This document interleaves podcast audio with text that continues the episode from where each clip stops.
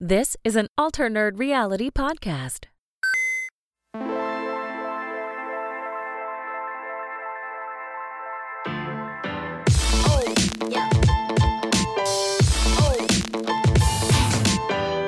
Welcome back, everyone, to the Alter Nerd Reality Podcast. This is a podcast for all things gaming, all things nerdy, basically all things awesome. I'm Chewburger84, and it's a pleasure to be back with you all. Joining me this week, uh, running solo as part of the co-hosting crew, is Dahuch. How are you, mate? Hey, what's up, everybody? Doing pretty good. Yeah, This is so we're if. If you if you're normally used to hearing us on audio, this is our first time we're doing it in video in a very long time. So there is an opportunity for you to see that if you want to up on the YouTube at uh, Alternate Reality. Uh, there'll be an extended version up on the Patreon site at a, uh, patreon.com forward slash ANR pod. And make sure if you want to see the announcements of when we're doing this to go to the Discord, discord.me forward slash ANR. No Hebrew this week. What's what's your what do you think he's actually doing? Uh, crying in his tissue, uh, because I had something that was I was correct on last week and that he was wrong on. So Uh, we're not you going to talk about it because I still haven't seen Loki. Yeah, exactly. Can't talk about it. Uh, Yeah. isn't that par for the course? I can say something that I just can't talk about it. Yeah, the the it's called the Hoots uh, Ninja Humble Brag. They're basically you're humble bragging about things that we don't even know if they actually exist or not. That's what that's what's really happening. That's the best part about it. You don't know whether I'm lying because I can't tell. You, you- there you go.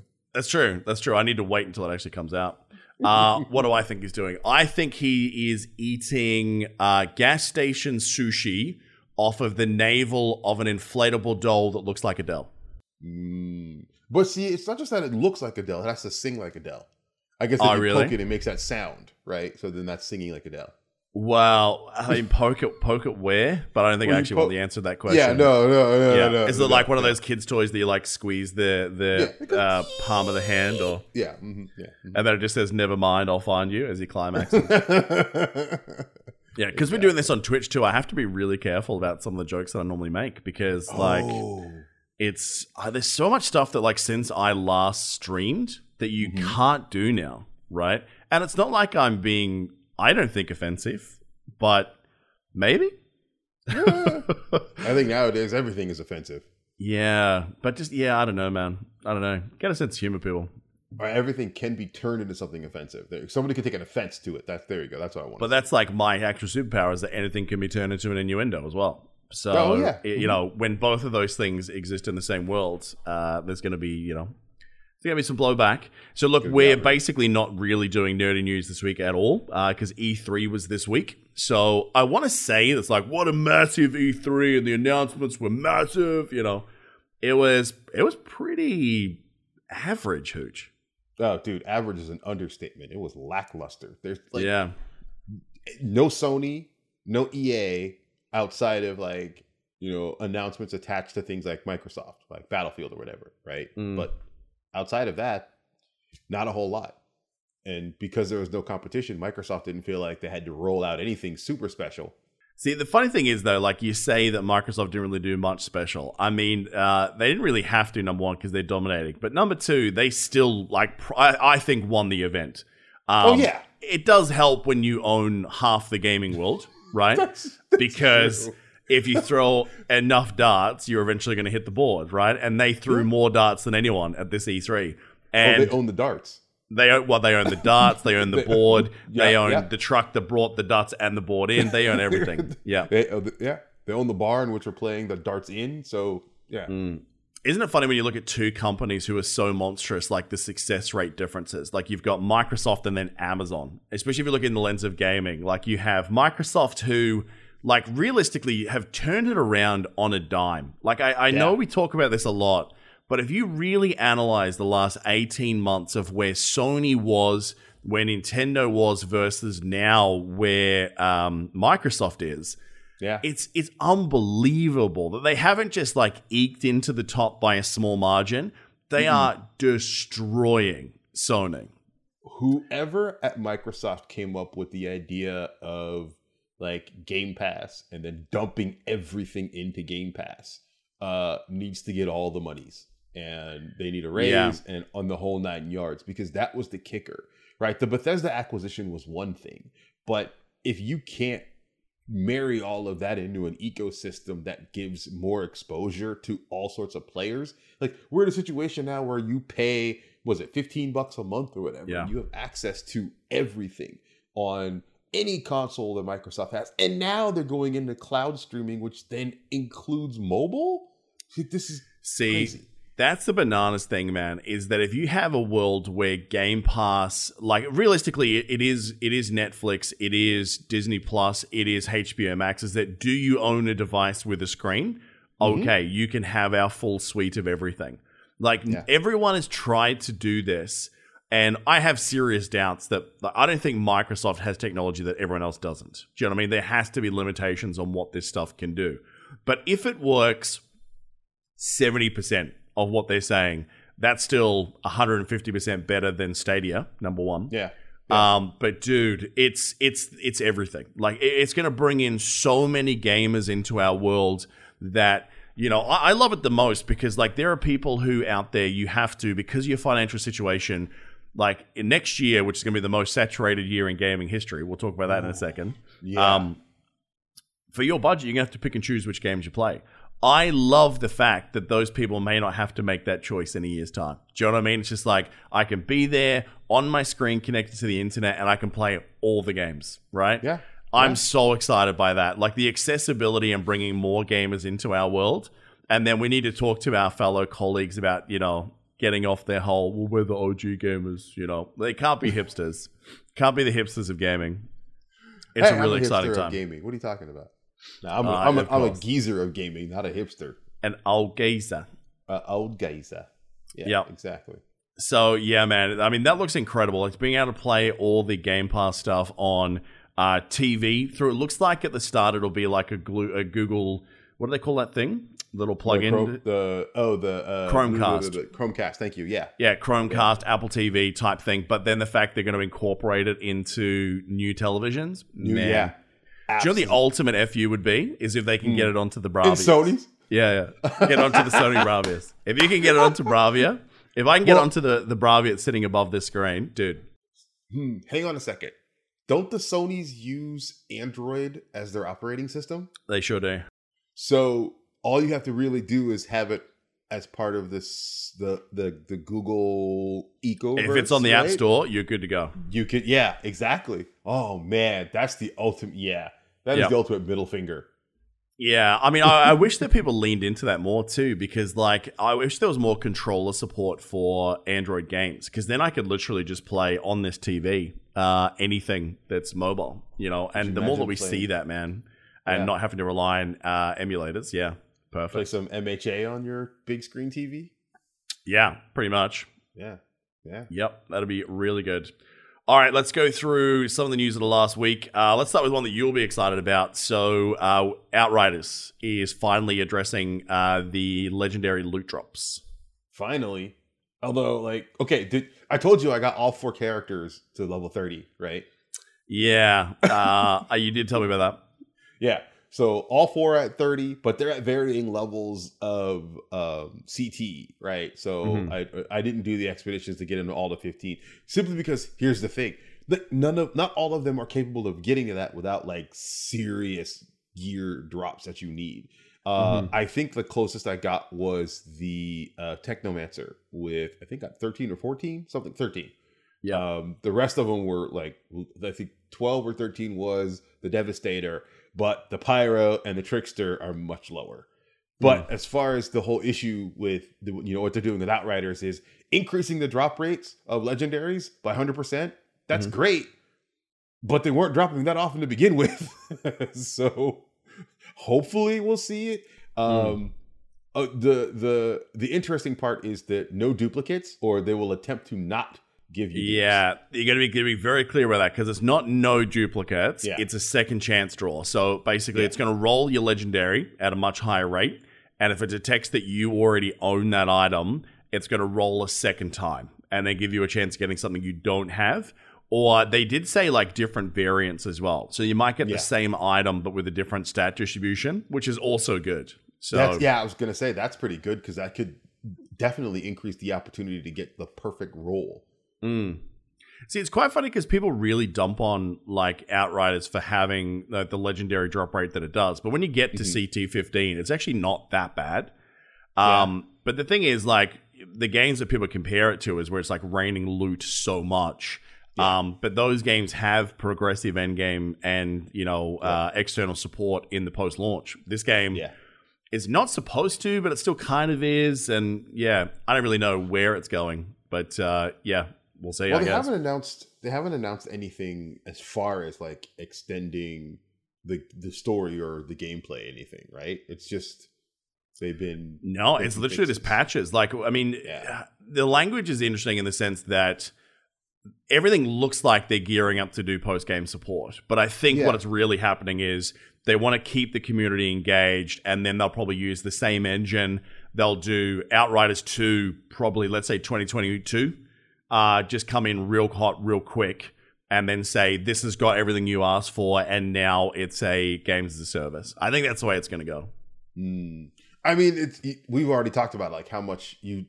It doesn't make sense that it wasn't games as a service when it came Yeah. out because there's so much like it.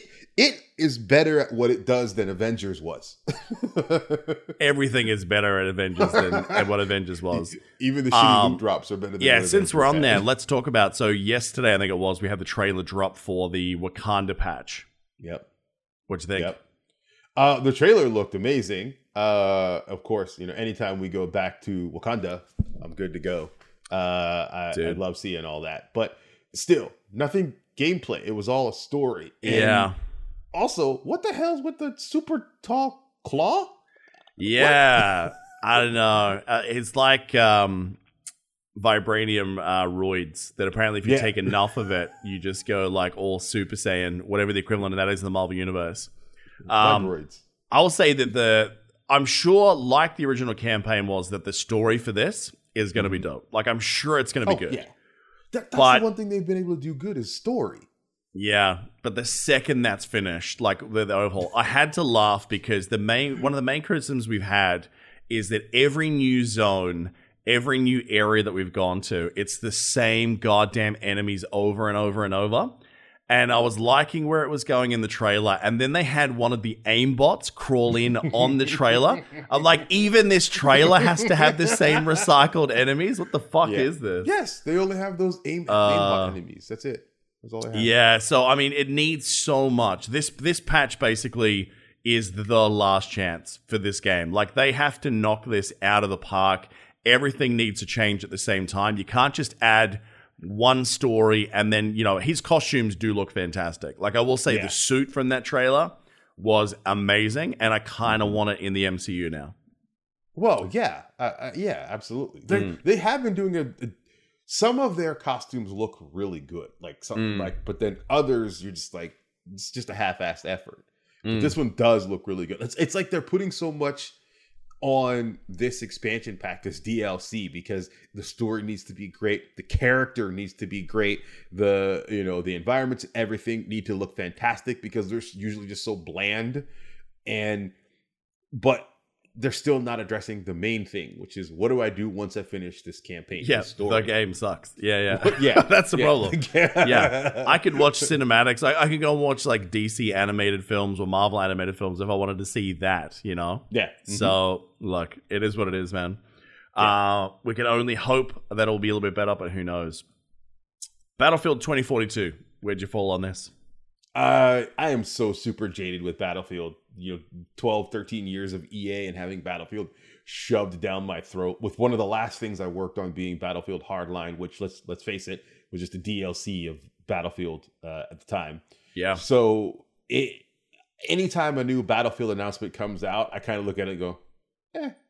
Uh, I will say though that the idea of them having 128 players on the map at one time Mm. is going to be something that like I- I'll check it out and see what it's like, but for the most part, uh, uh, it'll it'll have to wait until like the EA Play Pro. That that'll be the only reason why I check it out. I'm not buying it. I'm not spending any money on it outside of my EA Play Pro subscription. Yeah, I'm kind of in the same boat. Like, I used to enjoy Battlefield. I think 5 was the last one that I kind of got into a bit. Mm-hmm.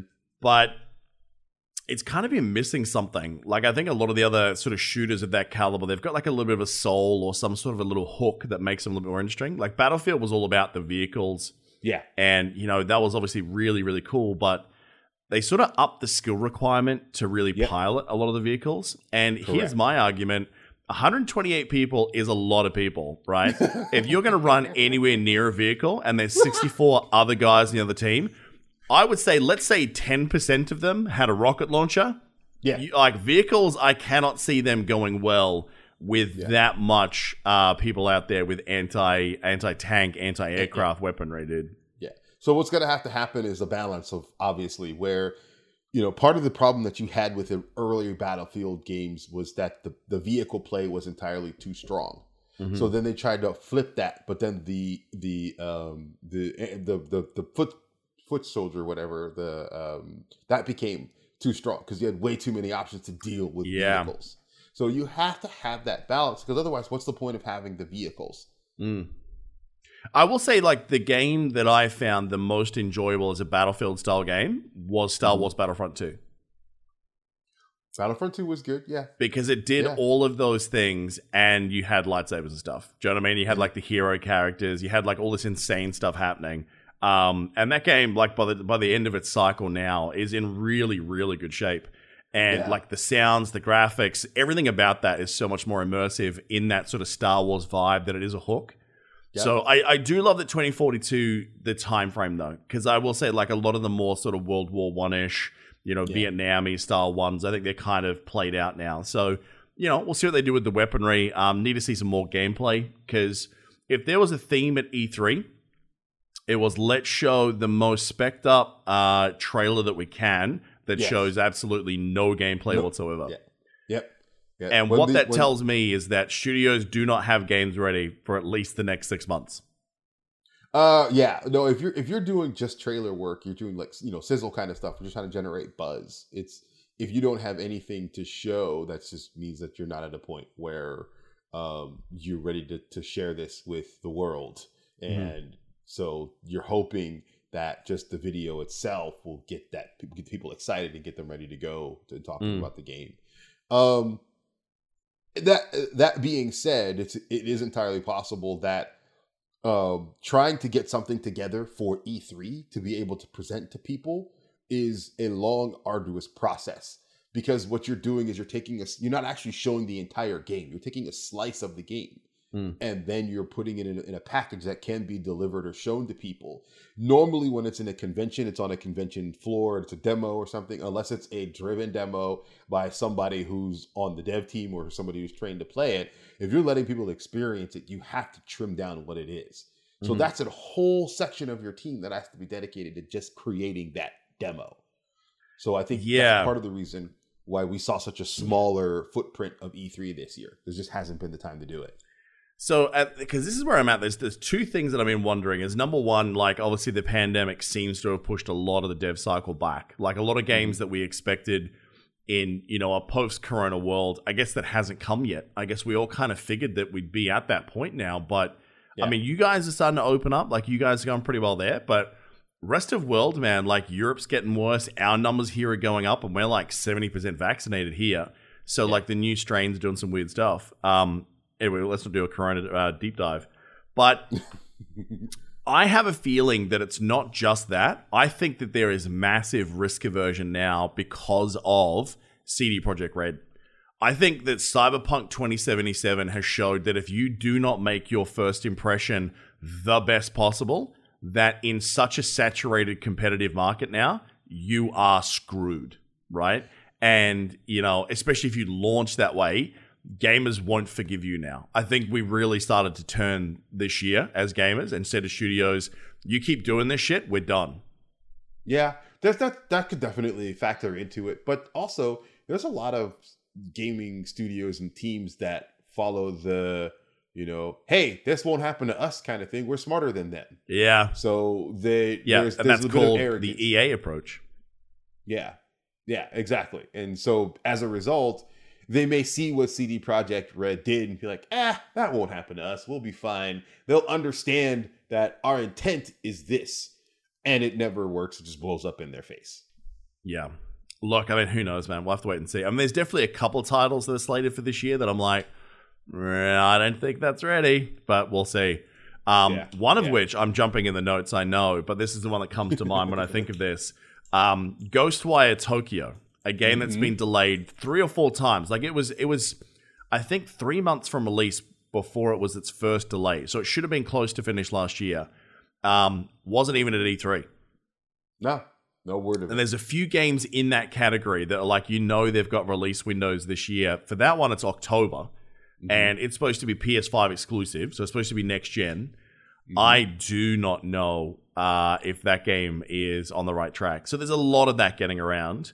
Um, let's approach this a little bit differently. You and I have a list of games here on the show notes of obviously things that they announced at E3. Let me flip it though. What are you looking forward to? What actually got you excited uh, at the at E3's trailers? Uh, so a couple of things. Obviously, anything Back 4 Blood related, I'm I'm all in on. I I, I really I love the first uh you know Left 4 Dead. That was a lot of fun. Yeah. and having a game coming from the same team, I'm really interested to see, what they're doing. The the alphas that I was involved in were a lot of fun uh, as far as like going back out there and getting to shoot zombies again. But then you have the card mechanic, which is like seems pretty cool. Uh, and I didn't get a chance to do any PvP, so I'm, I'm I'm really curious how that is. But it's yeah, it, it looks like it's going to be uh, a lot of fun. Uh, one that came out of nowhere that I wasn't expecting, uh, Metroid Dread. Like, Mm. let's go back to side-scrolling Metroid, baby. Uh, I mentioned a couple of weeks ago that I really like this game, Shadow Complex.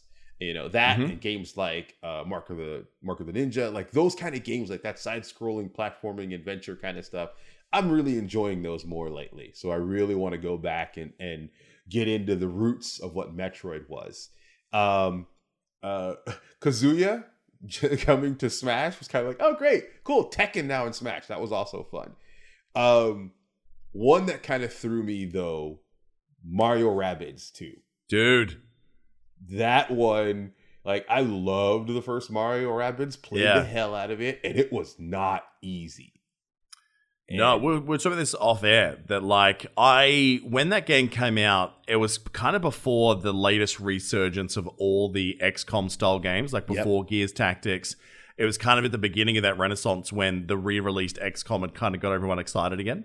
Yep. And I remember that coming out and going, oh, that trailer looks like crap. And then I just got my Switch. I was like, what am I going to play? I'm like, I'm in the mood for turn based because turn based has been one of my favorite genres since Fallout 2. Yeah. And I bought it, and man, I was blown away by how good an XCOM style game Mario versus Rabbids actually really was. And a fun little story. And even now, to make my daughter laugh, I will still go, You know what I mean? and it was deeper than you would expect from a I like know the the combo mechanics were really really good. So uh, as a strategy game, because when I saw the sequel, I I don't know why I didn't assume it would happen because that game was surprisingly successful. But Yeah. when I saw it, I'm like, oh dude, I can't believe they're doing this. This is great. So Yeah. I'm I'm really excited for that game. I, I cannot believe. In fact, I think I had more of a positive reaction, and I can't believe I'm going to say this to that sequel being announced than someone telling me that we're going to get a Marvel XCOM this year. Yeah. No, I, Do you know what I mean? Yeah. Yeah. No, no, no. Well, because I- the I- rabbits, the rabbits is the known quantity, right? Yeah, I've yeah. seen so many Marvel games in the last 24 months be absolute dog shit that I'm kind of like, okay, I'll believe it when I see it. What, the IP is not enough to keep you fully engaged and spend money? Nah, it's getting to that point where I don't know, man. I think Future Revolution, which is kind of the next one, well, maybe slated. We actually don't know a release date, but we're assuming from the social media, uh, it's probably next. It's feeling like it's really close with the amount of stuff they're putting out on Discord Yeah. and the, the communication they're having, and they're gathering all of the content creators together for some big, huge event. That's not a thing you do. It doesn't feel like a thing you do when No. your release is like eight, eight to ten months away. Yeah, and especially because all that activity's been like out of nowhere. So I mean, it's either going to be that or Guardians of the Galaxy, which was just announced for not only Yeah. coming out but coming out this year. So it's one Yeah. of those two games is the next Marvel game. So again, like I think if I keep investing in Marvel games, it's going to be depending on like how this goes. Future Revolution, I'm going to play day one to see. Yeah. Guardians of the Galaxy, I can wait. I mean, it's a single player um, experience. You would think that at Guardians of the Galaxy, because there are so many great characters that you know people love them for different reasons, or people have different favorites. How that is not a like five person co op shooter game, I do not understand. Especially this year, Hooch. Every Yeah. other game at E3 was a four player co op shooter, right? Everything else was. The one Yep. that makes the most logical sense because of the IP and the structure of it, we're going to make it a single player through the, the lens of Star Lord. Yeah, because Um, you have what, like five five characters you can use. Uh, well, I, I don't know if you can use them. It seems to be a squad. It does look like a squad based shooter, but it seems more Oh, What I'm like. is you would have the access to five. Like like if you were to make Yeah. it a co-op, you can have a team of five in there. Bam, done. Yeah, I mean that's absolutely it should be. Yeah, the base ones obviously you got Rocket, Groot, Yep. Drax, uh, Gamora, Star Lord. So there's your 5 Um, Yeah. I did see Mantis in that trailer. Um, Yeah. A very different Mantis. It was the very Britishy OG kind of um, Yeah. representation, which I'm not against. Um, I was half expecting if they were going old school. Uh, you played Marvel Heroes online. Rest in peace. Mm-hmm. Mm-hmm. Yeah. right. Um, do you remember the original voice for Rocket? If you didn't buy the- the, the cinematic guy? version, yeah, yeah, yeah, yeah. yeah, yeah. yeah. Uh, I was half expecting him to sound like that. Well, that's yeah, because the characters, with the exception of Star Lord, felt more like their. They looked more like their comic book Yeah. versions. So, so yeah, and then I think the voice, the the well, there really was no voice for anybody for Rocket, Mm. uh, but like when he first came out, he did sound British, and then of course Bradley Cooper came in and gave him the, you know, the the gruff, the gruffer voice that Yeah. he has now. Slightly Queensy sort of accent Yeah, on it. New Yorkie. kinda, Attention, yeah. idiots! Yeah, yeah, yeah, Exactly. yeah, man.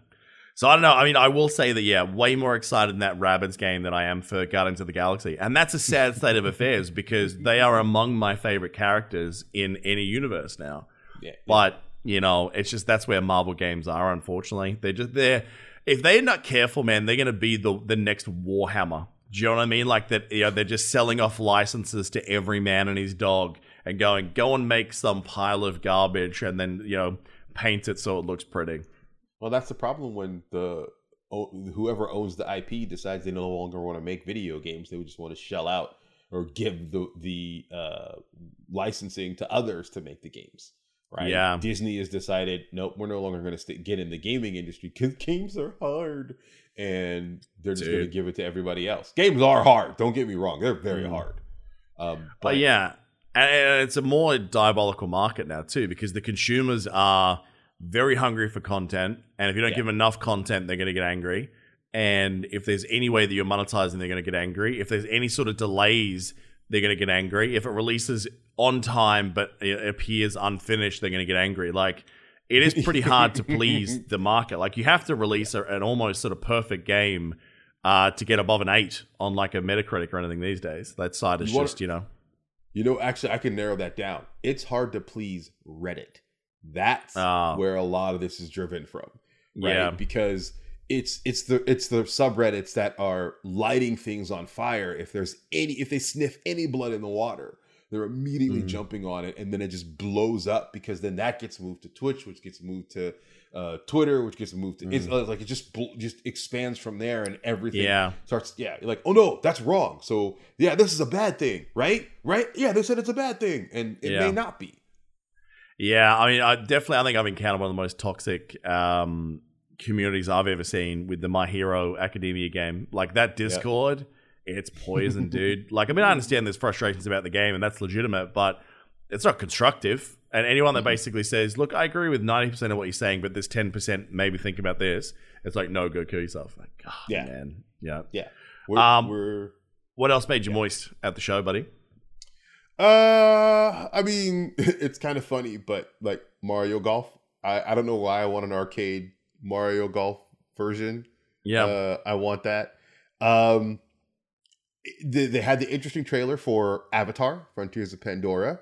Uh, Mm. no gameplay that we could see, although there was a little blurb at the bottom that said gameplay footage using the the engine that Ubisoft has for the game, but Mm. it didn't look like gameplay footage. It was almost like that screenshot we were talking about from from Future Revolution, where it's like, why is the camera over here? Why are they showing all these icons? Like, yeah. if this was actual gameplay footage, they didn't give us any indication. Well, I think that's That's the clever wording is that they're not saying that that's gameplay footage. They're just telling you, well, this is what the game's made in, but here's a trailer for Yeah. other things. Yeah. Yeah. That's I think that's pretty much it about like everything that I was thinking about that's going. I mean, there's some interest other interesting stuff uh that came out of it, but nothing was like, "Oh my god." Um uh the the weirdest thing was the Intellivision Amico uh gaming system. I don't know that I, I still don't know if I understand this whole thing.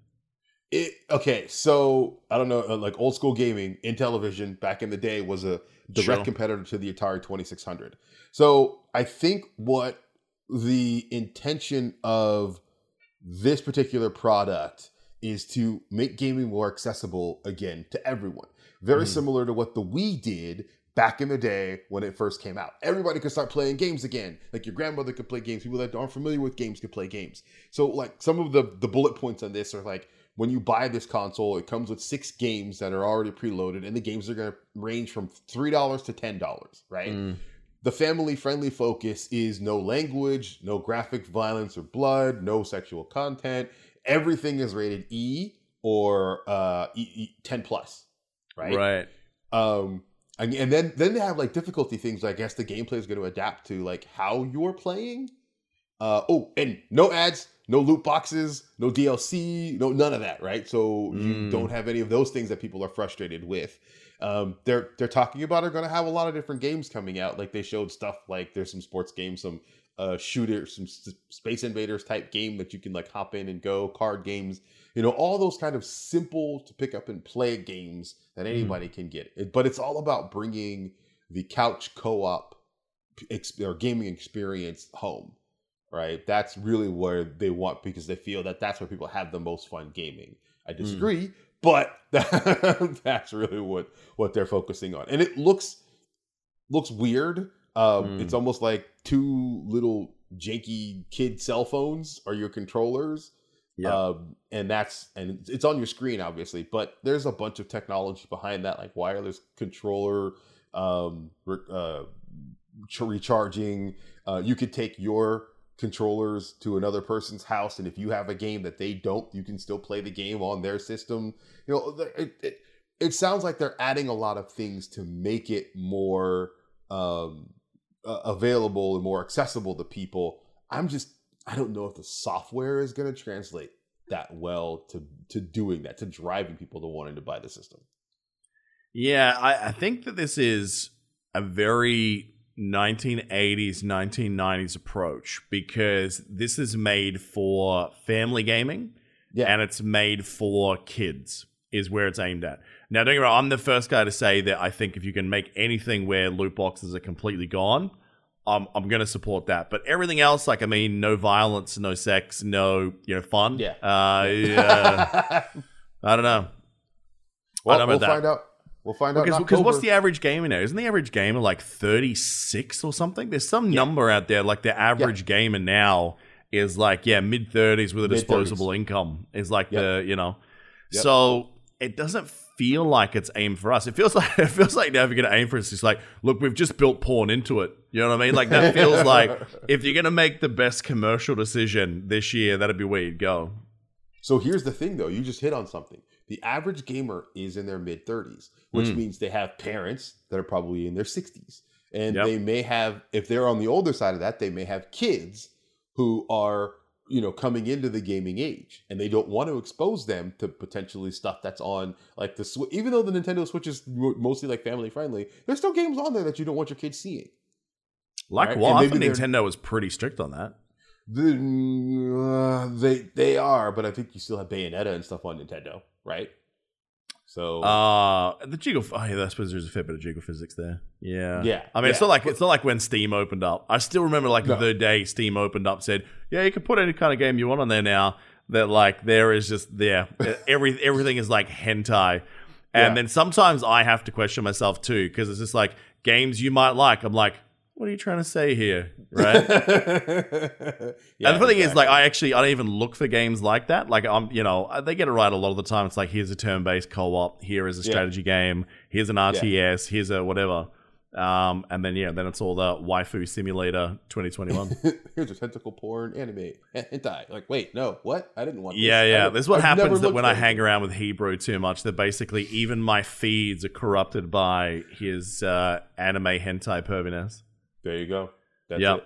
That's it. Um. So yeah, Avatar: Frontiers of Pandora you mentioned. Um. So uh, it's going to be pretty hard to make me care about an Avatar game, but if it looks let uh, even half as good as that trailer does for an environment, Yeah. I will probably spend hours just walking around that world with my mouth open, going, "It's so pretty," you know.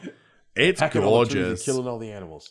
Yeah, I think I said to you the winner at E3 was basically in all these trailers the environment rendering. Dude, it's Yeah. so pretty. Like trees and plants. They just it's like someone had a convention for all devs and went this is what we're going to get right in 2021 is realistic uh is it fauna? I can't remember now. Is it flora Yeah. or fauna? Flora, flora and fauna, both. Yeah. because that's the trees and the The animals did look pretty dope, I will say. Yeah. So that looks good, but I mean, the gameplay is going to have interesting. I do hope it's like, I think my dream for it would be that it's a single player campaign and like you're going to do chapter one, the blue people, chapter two, you're in a mech as a human now, you know, and then Yeah. bouncing between the two. Like, I'd really Yeah. love that, man. Yeah, I'm gonna I'm So, gonna pull the Hebrew on this one and be like, they've done environments, but have they fixed hair yet? Well, that's a the hair good of this- point. The hair in the trailer looked pretty good, right on the Na'vi.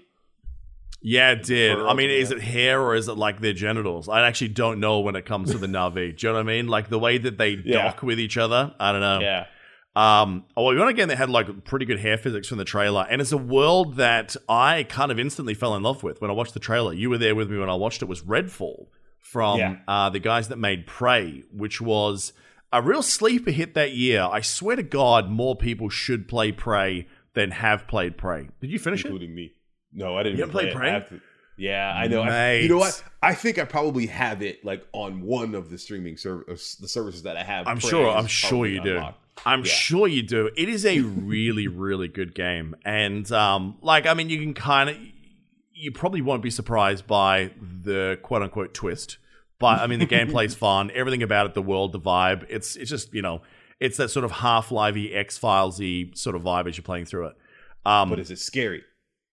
it can be, but not the kind of scary that you don't like Oh, right okay. it's more Suspenseful. it's more tense and suspenseful like the way that i think horror is done best not the whole let's just splash someone's intestines in front of you re style so See, I, I'm less I'm less worried about the gore aspect of things. It's that suspense, that that tension that Mm. comes in with a lot of games. That that's the part where I'm like, I don't like this. I don't like this. I don't Yeah, like yeah, this. right so yeah um redfall uh, i love the vibe of this so it looks like it's a four person co-op shooter that i hope to god has a single story campaign because the world they're setting up just looks amazing to me Yeah. so it looks very um hellboy in the sense of like hellboy when he has that team of like uh supernatural superheroes that are there to Yeah. take down supernatural threats that's the vibe i'm taking away from that trailer and i'm all about it right we haven't had something like that really for quite a while Mm, no, no, yeah. no. So so that with kind of a Constantine vibe that like we're gonna take down the enemy demons and vampires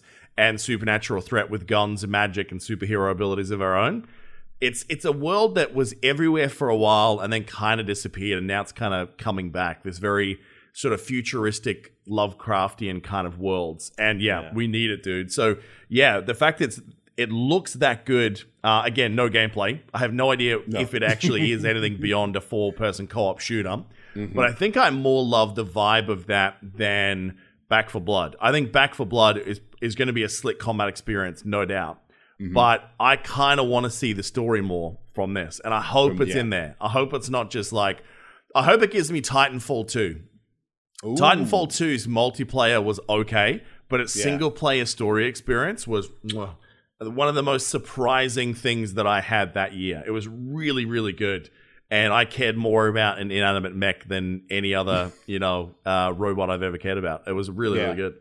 That you, So, you yeah. mentioned something. You mentioned something earlier that was interesting. You said like a, the Constantine like game. Like, why don't we just get a Constantine game? Fuck, man, uh, that or like just flat out X Files or Fringe or anything in that kind of Yeah. ballpark. But I have to say, if I had to pick one, it'd definitely be Constantine. dude a constant dude where you're just you're diving into the occult and all like all the possibilities that you have with yeah mm. yeah I guess because he's not really an actiony character, but I mean, just give us Constantine in an LA Noire skin. yeah yeah Right? i don't want How good be, would that be? always have to be action like Yeah. sometimes just the figuring out of a mystery Mm. is enough and that character and and, exp- and being a part of that character is is what really drives you to keep playing the game some Mm. characters just they, they're not fighters but you can have some action in it Oh, for sure. that- and like I said, if yeah. press X to doubt, press X to exercise. Do you know what I mean? Like I'm yeah. all about it. Yeah, yeah exactly it'd be really good. I would, I would really like to see that. Um, right, Outer Worlds two, they showed nothing on it, but the fact that Yeah. that exists, I love it. Did you play Outer Worlds, the Obsidian RPG? Dude, I played it for a little bit, and then I think something grab else came up. It, no, it it was like so. There, the way my gaming goes sometimes is that if a big game comes out, I'll try it and I'll play it, but then something else will come in, and then I won't ever go back to that game, which is exactly what happened Mm. with Horizon Zero Dawn. I bought Oh, my yeah. PS4 Pro for Horizon Zero Dawn, but then Zelda came out. Yeah, and I never went back to Horizon until later, earlier or later last year, where I finally beat the single player or the the the campaign because you know Forbidden West is coming out this year. So yeah. And I think it, it is your single player uh, non games as a service games that always are the ones to get dropped because you're just like, it's only really going to get better, not worse, this experience. Because if there is any optimization issues, they'll patch it in over time. Yep. and um, you know it, it can't get worse. There's no time requirement to I have to play it now. Whereas Exactly. live service games and you want to be end game current and you know, play with your friends, you have to get in there sort of first week. So Yep. Ghost of Yeah. Tsushima fell into that category for me. I still Yeah, haven't mean, finished that game. because Obsidian, Obsidian are kind of the marvel of gaming for me that they get a lot of passes just because of who they are. Because Obsidian brought me, you know, the original Fallout series, which is still one of my Yeah. favorite of all time. So, um, Outer Worlds 2, I loved Outer Worlds. Um, I'm still waiting for that next X Pack to drop shortly, and then waiting for a bundle on Game Pass so I can buy all of it. It's the only thing that sucks about the Game Pass. You don't get all the DLC stuff, but I mean, I'm more than happy to spend money on that game. So, Well, you get the base game though, so yeah, I mean, yeah, I played that for next to nothing, so no Yeah, problems at all yeah. there. Yeah. Um, Dying Light 2 is on its way. Plague Tale Requiem had a nice trailer. Um, it's obviously a survival horror sequel to the original uh, Plague Tale. I'm sure that'll be fine. Starfield at the Bethesda, we had minimal info, but will be massive. Uh, Breath of the Wild 2, I, it very much seems like they haven't changed the engine. It feels like No. we're going straight back to same world, which is not a bad thing. No, I mean maybe some slight slight tweaks to once you learn the engine a little bit better, you get some slight tweaks to like graphic stuff to make it look a little Mm. look a little better, run a little smoother or something. Um, but mostly what you're going to see is you know mechanics changes and in new things to it, new enemies, new stories, that kind of thing. I don't I don't think with the way it looked, it was still very much the Breath of the Wild uh, Hyrule Warriors engine. Yeah. So look, I'm sure that'll be a massive success for them. Um, I still need to go back and finish the original Breath of the Wild. That's one of those games that's so daunting with no like real overt story reason to play it. Like a lot of the little Yeah. stories in there are really that sort of kitschy JRPG-ish kind of, you know, find me food and I'll cook it for you type quests, which seems to be just what those games are. You're, you're trying to beat Calamity Ganon. That's that's the like you could literally come off the tutorial platform and go fight the main boss if you're good enough. Yeah, well, I won't be, but I'm gonna try it. So yeah, we'll see. Uh, other than that, there was a lot of like uh, DLC and add-on things. So Resident Evil Village is going to get some DLC. Uh, You had Sea of Thieves is getting Captain Jack Sparrow, which is a really cool idea. Um, Aye. I hope it's really random encountery stuff. Like you're just out on the sea and then randomly, like you know, uh, he whips past you on his ship, or you know, um, uh, who's the other guy? oh, Davy Jones? Davy Jones like comes Yeah. out and like summons a kraken or something. That sort of random world encounter in that open world game would be great. It Um, looked like it was heavily story driven from the trailer, though. Like you're going to be doing quests and things for uh w- or with Jack, and then Mm. Davy Jones comes up as a as an adversarial. I don't know. I haven't played Sea of Thieves, so I don't know how their narrative stuff works if they have any. Mm. I'm pretty sure they do because they have quest based stuff. Uh, what was it? Somebody had the formula where it was like you know prepare the crew, prepare the ship. And then in the center was like all these hijinks and things that ensue, and then the end was finish the quest. Yeah. Just- Well, I mean, it could be because a lot of those uh, are like that in these big sort of AAA games where they just have like a little event like your Fortnite that once you're done, then it's just back to the same old game that you were playing previously, which is not necessarily a Oh. bad thing, but yeah. Um, Sea of Thieves Uh, always look interesting, but it seems like griefing uh, was pretty high yeah. in the sense that like uh, people on the ship, if they were friends, they could elect to just throw you in the brig for the whole time you're on the ship, and there's not really Oh much you could do about it. I don't know if they changed that, but I remember on launch there was a lot of issues with shenanigans like that. shenanigans. Always the shenanigans. I know. Uh, Far Cry 6, we get a little bit more info about that. That's coming out in a couple of months. Um, I mean, you and I are probably going to play that just because we're getting it under the Ubisoft uh, subscription. Yeah, that's true. Yeah. Although Yeah. I don't know, I have a bunch of other Far Cry games under the Ubisoft subscription I haven't played. Yeah, I do want to go back and finish 5. I was really enjoying Yeah. it. And then I think, where was I playing 5? No, I changed PCs. And then I just lost my Mm. save progress. If I could get that save Mm. progress back, I think I would 100% That's- go back to it like very soon. But yeah, starting over. Ubisoft, doesn't Ubis- Ubisoft uses cloud saving now, though, right? So Now, yes, but I don't think they were then. Like this is way before that pass existed. But I think you're right, it did. Um, but eh, like the local save files are elsewhere. Yeah.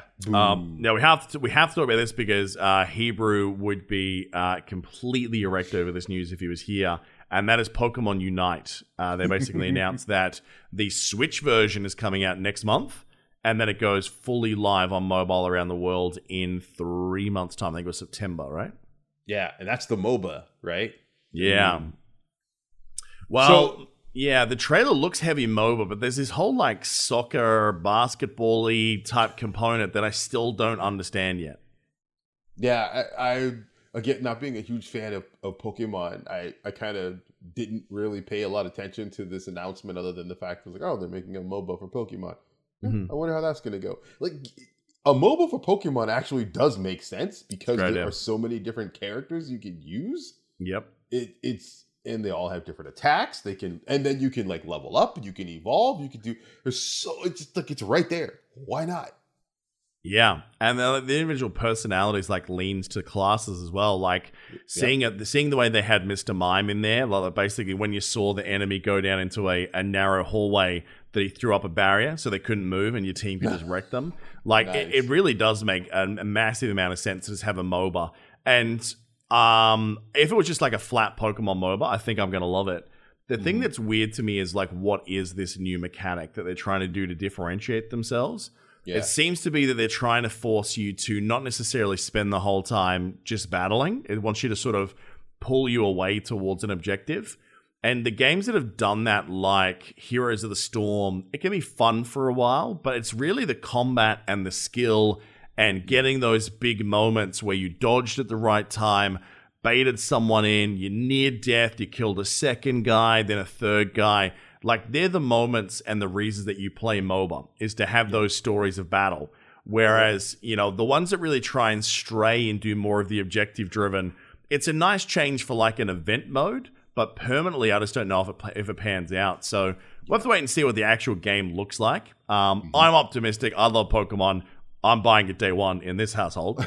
and it's looking very like now that my wife's starting to get more into gaming as well that we're going to end up with a second switch when the pro announces so Oh, I'll, I'll be taking that one up here and then she can have the uh, the other one downstairs oh yeah, I'm definitely getting that when it comes out, which would be my Yeah. third Switch technically.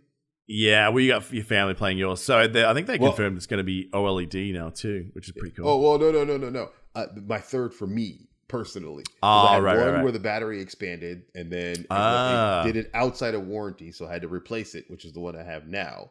So then when the, the Pro comes out, I'm going to get that one. What I'll probably do with this one is give it to my youngest son because he only Mhm. has a Switch Lite right now. So I'll give him my old Switch because my other son has an actual full Switch. So Mm-hmm. everybody will have a Switch. nice like the Oprah of that household. Yeah. You, get get a a Switch. You'll get a Switch. Yeah. That meant something very different in schools in the uh, 1950s. You get a Switch. oh, or when your parents told you to go out and get one of your own, and you had to choose. Oh, yeah. Do I, Go A on, pick what I'm going to beat you with. Yeah. Yeah, Kids today don't understand, man. Nope. When you see that belt Nope. coming out, oh, Yeah, yeah, yeah, yeah. To have to go outside and pick the switch because there was a decision. Do I get the one that they can't swing that could just break me in half because it's a big freaking log? Yeah. I really swear that like kids of my generation, probably the last, but certainly before that, I think had a much better understanding of physics because just like what of these devices has the most like capacity to build kinetic energy before it hits me, right? yeah, yeah, Yeah. Good point. and or or or is heavy enough to wear them out faster, right? Because you have to you also have to take into account the person swinging, right. It's it's got to be big enough so they can't swing it a lot, but not too big where it hurts you, but then not small Yeah. enough where they can win. Yeah, so Just coming with it's like a, a, terrible, terrible 40 thing. pound club going, go on, do your worst. Yeah, It's yeah. like, can I can I make them have a heart attack before they strike me? Yeah. yeah. Uh, is there anything else you want to talk about from the from the big show? Uh, for me, no, I think that covers everything. We went about, we know, went over Microsoft. We went over the Back 4 Blood stuff, Pokemon, Far Cry. Yeah, I think we got everything. What about you? Uh, probably the closing statement is going to be this: is that like it was a little bit comparatively underwhelming. I think more so because everything got delayed from last year to this year, and this was going to be the conference where it's like, okay, we may not get the games in 2021, but you're certainly going to see these big set pieces that are going to make you so excited for what comes next, right? Yeah. Um, But it didn't happen, which means a lot of these bigger titles like Fable and you know a lot of the other big studio releases that are much hyped means they're nowhere near ready. Which means we're probably looking at late 2022, best case scenario, early 2023. Uh, or I'm reading too much into it. Maybe E3 just has lost that last little bit of relevance that it was kind of clinging on to um, in 2019. I don't know. Yeah, I I think it might be a mixture of the two, but I'm I'm leaning more to, you know, developers are going heads down for a lot of these things. And when you're I, I talked about it earlier, when you're trying to focus and hit that final stretch to but to you know, basically to avoid crunch, but to, to hit your release date, you don't have time to create an E3 demo, especially one that's only going to be seen virtually. People aren't going to be able to get their hands on it. So I think given the fact that you know obviously the pandemic thing but also the fact that this e3 just was only 100% virtual. So Mm. a lot of companies are probably like there's no real point. Anything we have plus you have social media right? Where it used to be in the past e3 was the thing you did to get your product get your game vis- you know shown to everybody. You don't need that anymore. You got reddit you got twitter you got all sorts of other stuff out there where you can just say, hey guys, we put out a trailer. Here's the game that's coming out. And that'll blow up faster than E3. E3 is a once in a, a year thing. So Yeah. You no longer need that trade show validation where you can generate that on your own and even then control the narrative and not get spun, you know, spun underneath or swept mm-hmm. underneath the rug with somebody else who comes in swinging a bigger dong you know, on something where they're like, oh, yeah, hey, we dropped our trailer. And then somebody else goes, oh, yes, well, here's, you know, Avatar, Frontiers of Pandora. Like, wait, what? No. Yeah. We, we have another game that's like that. Yeah, because it definitely seems like I think Microsoft, Nintendo, then probably Ubisoft, definitely the top three. I think everyone else kind of had a pretty average showing, um, mainly with teasers. But yeah, Microsoft just leaps and bounds ahead of everyone else this year. Mm-hmm. Nintendo was pretty good though. Um, no Metroid Four announcement, which I think we get, I guess we wanted, but.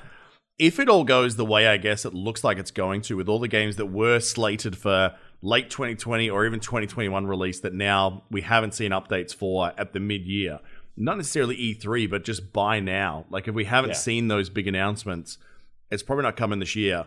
If everything starts coming out in 2022, we mentioned we alluded to this earlier, it's got the potential to be the most oversaturated gaming release year we've probably ever seen. Yeah.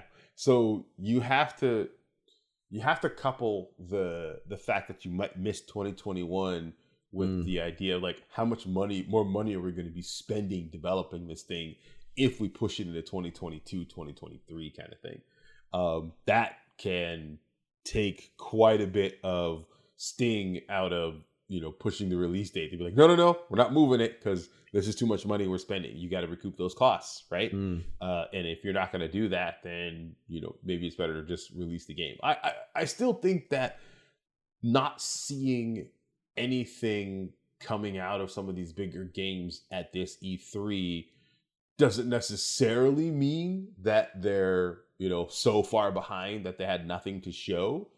Uh, it, I mean, it really, it absolutely could. But I'd like to hopefully think that it's the opposite, where it's like they were mm-hmm. close. They want to focus on it and not worrying about setting everything else up that they have to do to show off whatever it is that everybody knows is coming anyway. Mm. Except for the fact that like, nobody knows about Metroid Prime or some of these other games that like there's rumors, but we're not seeing anything. But even then, those games wouldn't be slated to release this year anyway.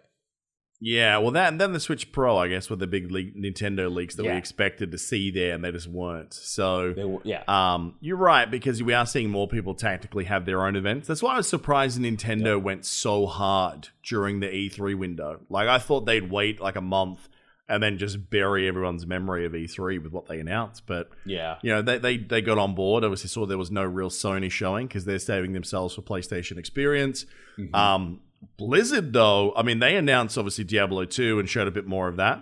Great. Yeah. you know we're all looking forward to that reboot um but or remake.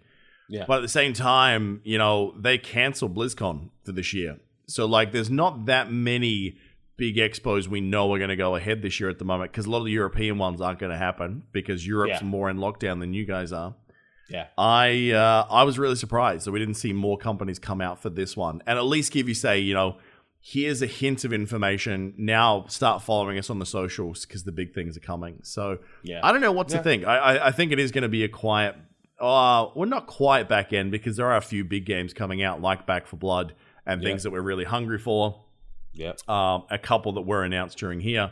Uh, I think Nintendo probably has the most releases between now and the end of the year Uh, of yeah, like sounds about- high high anticipation levels. Yeah, Ubisoft's got a couple too now, actually. Yeah. So well, don't yeah. also don't forget like Microsoft. They're having, aren't they having like an a or was no Steam? Sorry, that's having an event of of demos and stuff. But even then, Microsoft Mm. like everything that's coming out from them is going to be on uh Game Pass like day one. So they were. So you don't even have to market about that. It's just like you know you can just basically add it to Game Pass and get instant wins. You know. Yeah. So yeah. Yeah. Yeah. All right, let's get some shout outs for our patrons, the people that keep this podcast running every single week. Uh, so, to our supporter tiers first, to Ox5, uh, Batbot, Captain, uh, Jeepus, Goat, Lunchbox, Alan K, Steve Dave, Corey F, X23. Thank you to all of you. To the fanboys, Mad Dog, Dudrek, Commander Hanson, Unhinged, Flexipotamus, Matt Bloody. To Simon L, Incorrect User, Rockstar, Dan1387, Snorlax Hunter 64, JJ Orbits, Curtis the Greek, Swain Hammer 13, and Jamie. Release, Debita Viking, Metalhead Lily, Zateo Tech, uh, Chief, LFC Avenger, Tick, Matches Malone, Lucky Matty, Tori, PMAC32, Masamune, Farm Geek, Duckman, uh, Della, Azrael85, Roku, and Drew Tang joined the crew this week. He and I have been going head to head in uh, My Hero Academia, trying to battle for that top spot. So it's getting to a point now where our competitive spirit is now pushing us so far ahead of the number three, number four slot. It's actually getting a bit nuts. So uh, thanks for pushing us there, Drew, and thanks for joining the crew. To our dedicated tier to Nightside, Abyssarium, Captain Hammer, DJB306, Hobbs, Tuggernuts, Andrew G, Domino, Paul Puck, Beer God 316, Cravino, Mookie, Grimnos, Justin Beard, uh, Gimme Scotch, and Del Runnin, and of course to the Multiverse Masters. Uh, Agent Zero, Honeycomb, Silver Wolf, Bronzy, Jedi Matroza, Slim, Neil Wybird Wiley, Jackie246, Lord Keen, the Quixotic One himself, uh, Moon, Judas95, Spark Zulu, uh, Dragus, what have I got here? Kane, creative name, Kelmar, Little Scrappy Doo, Namsia, Bearded Rooster, Blaff06, and last but definitely not least, K-Man216. Thank you to every single one of you. We know that in not quite 12 months, we've gone through so many different iterations and styles, and we're starting to really get into, uh, you know, close to what we want to be the finished product for the permanency of the pod. So thank you to all of you sticking with us and giving us the feedback on how to evolve that show. So um, plus their little community behind closed doors on the Patreon Discord is always a hell of a lot of fun. So Oh yeah. Absolutely. Excellent. All right, so make sure you hit the YouTube. We're actually publishing things up there now. We've got uh, one video up for Marvel Future Revolution. My wife and I did a Pokemon card opening last night for the new Chilling Reign set, which was a lot of fun. And uh, Hooch, Heber, and I are catching up tomorrow to film some My Hero Academia, uh, the game. Uh, basically, a bit of a state of the game, if you will. Trying to talk about uh, how it is from a free to play perspective versus a me perspective. And then, uh, what's the last thing we're doing tomorrow? There's something else we got on the books. Loki. Oh yeah, Loki. I got to watch that episode today. Yeah. Yeah. First episode was good. I can't wait to see the second one because Oh, I've heard second one was really good. really good things. Yeah. Yeah. That's it. All right. Well, look, folks, if you do like what you've heard today, make sure you rate and review on Apple Podcasts. Make sure you hit the YouTube at Alternate Reality. And also, if you want to support the show, head to Patreon, patreon.com forward slash ANR pod. And the Discord is discord.me forward slash ANR. That is going to do it. Thank you very much, Hooch. Not a problem. Good times. I've been Chewburger84, and we'll catch you guys on the next one. Cheers.